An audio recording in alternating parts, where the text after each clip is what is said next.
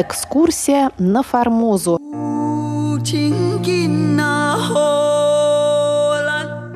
Программу Международного радио Тайваня завершает одиннадцатая передача из цикла «Экскурсия на Формозу» по одноименным запискам русского моряка и путешественника Павла Ибиса. В студии ведущая Мария Ли.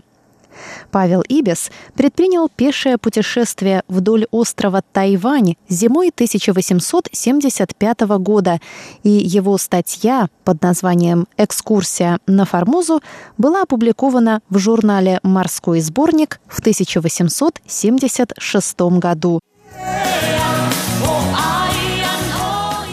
«Морской разбой», генерал Лежандр и генерал Тохуток.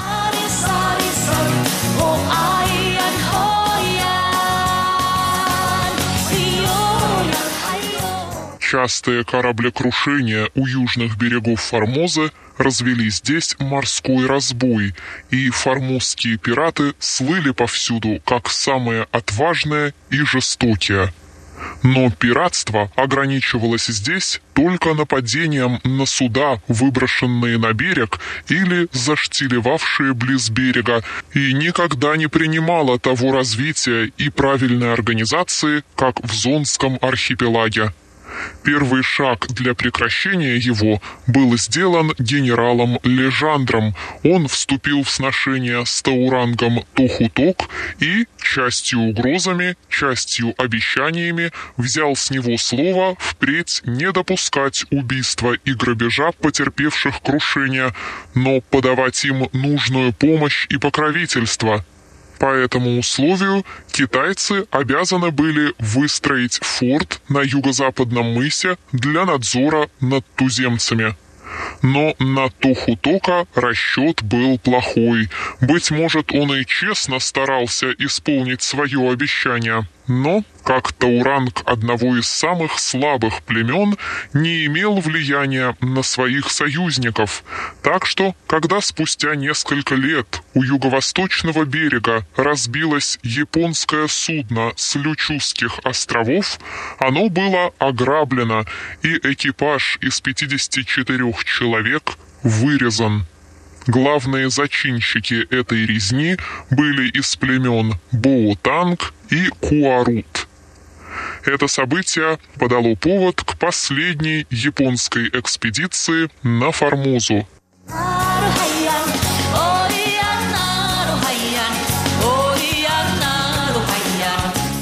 Экспедиция японцев на Формозу и ее последствия.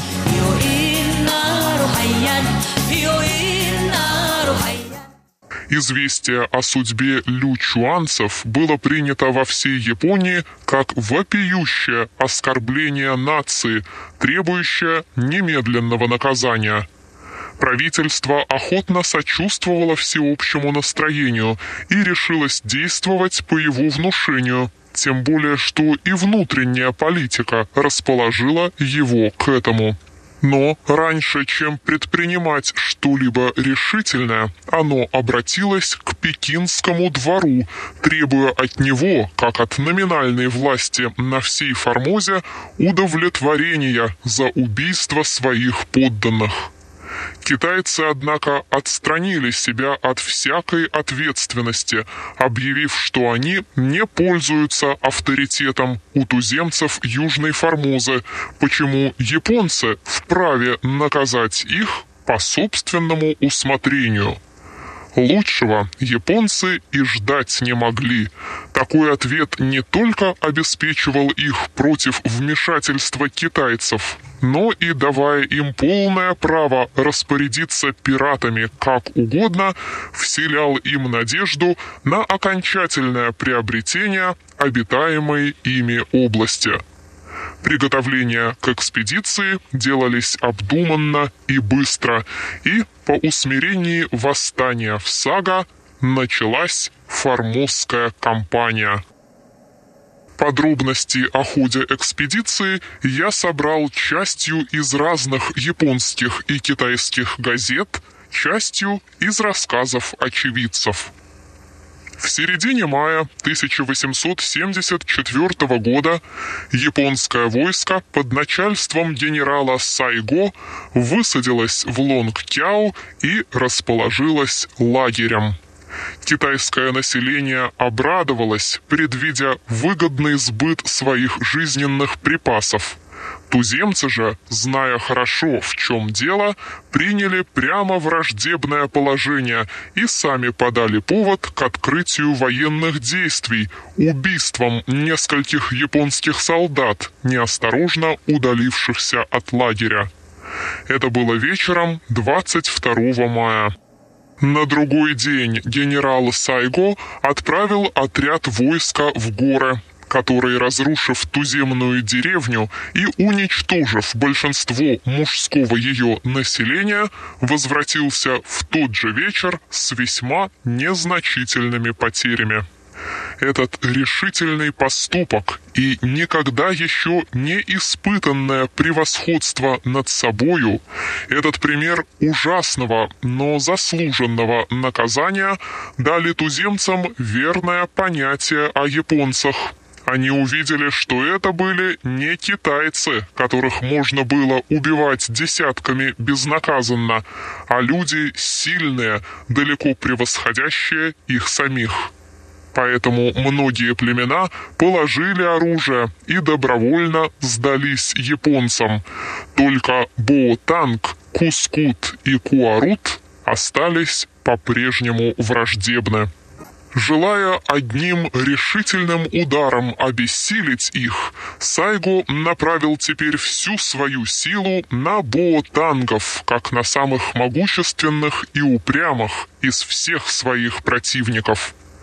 13 июня японское войско, разделенное на три отряда, вступило с разных сторон на враждебную территорию имея дело не более как с пятью-шестью стами плохо вооруженных дикарей, японцы не могли встретить сильного сопротивления. Но, тем не менее, положение их было иногда довольно затруднительное.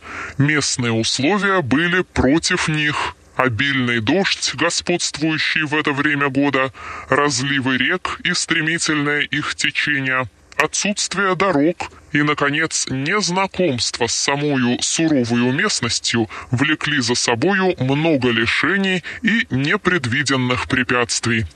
Кроме того, постоянная сырость, сильная жара и изнурительные работы вредно влияли на здоровье войска, и многие заболели лихорадкою. Горцы же имели все выгоды на своей стороне избегая по возможности открытого боя, слишком для них неровного, они обстреливали японцев безнаказанно из-за неприступных скал и тревожили их неожиданными набегами и западнями.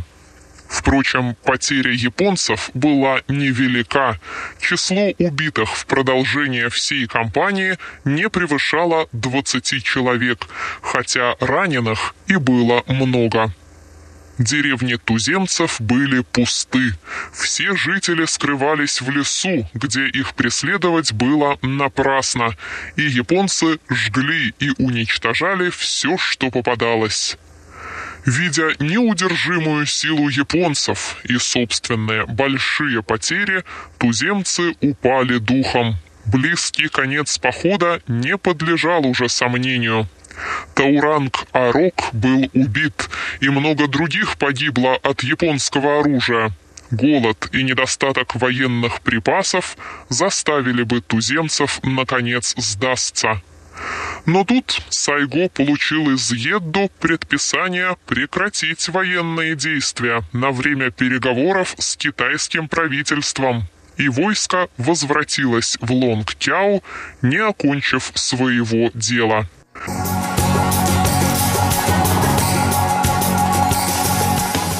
Уважаемые друзья, вы прослушали одиннадцатую передачу из цикла «Экскурсия на Формозу» по одноименным запискам Павла Ибиса. Передачу подготовила и провела Мария Ли. Всего вам доброго и до новых встреч!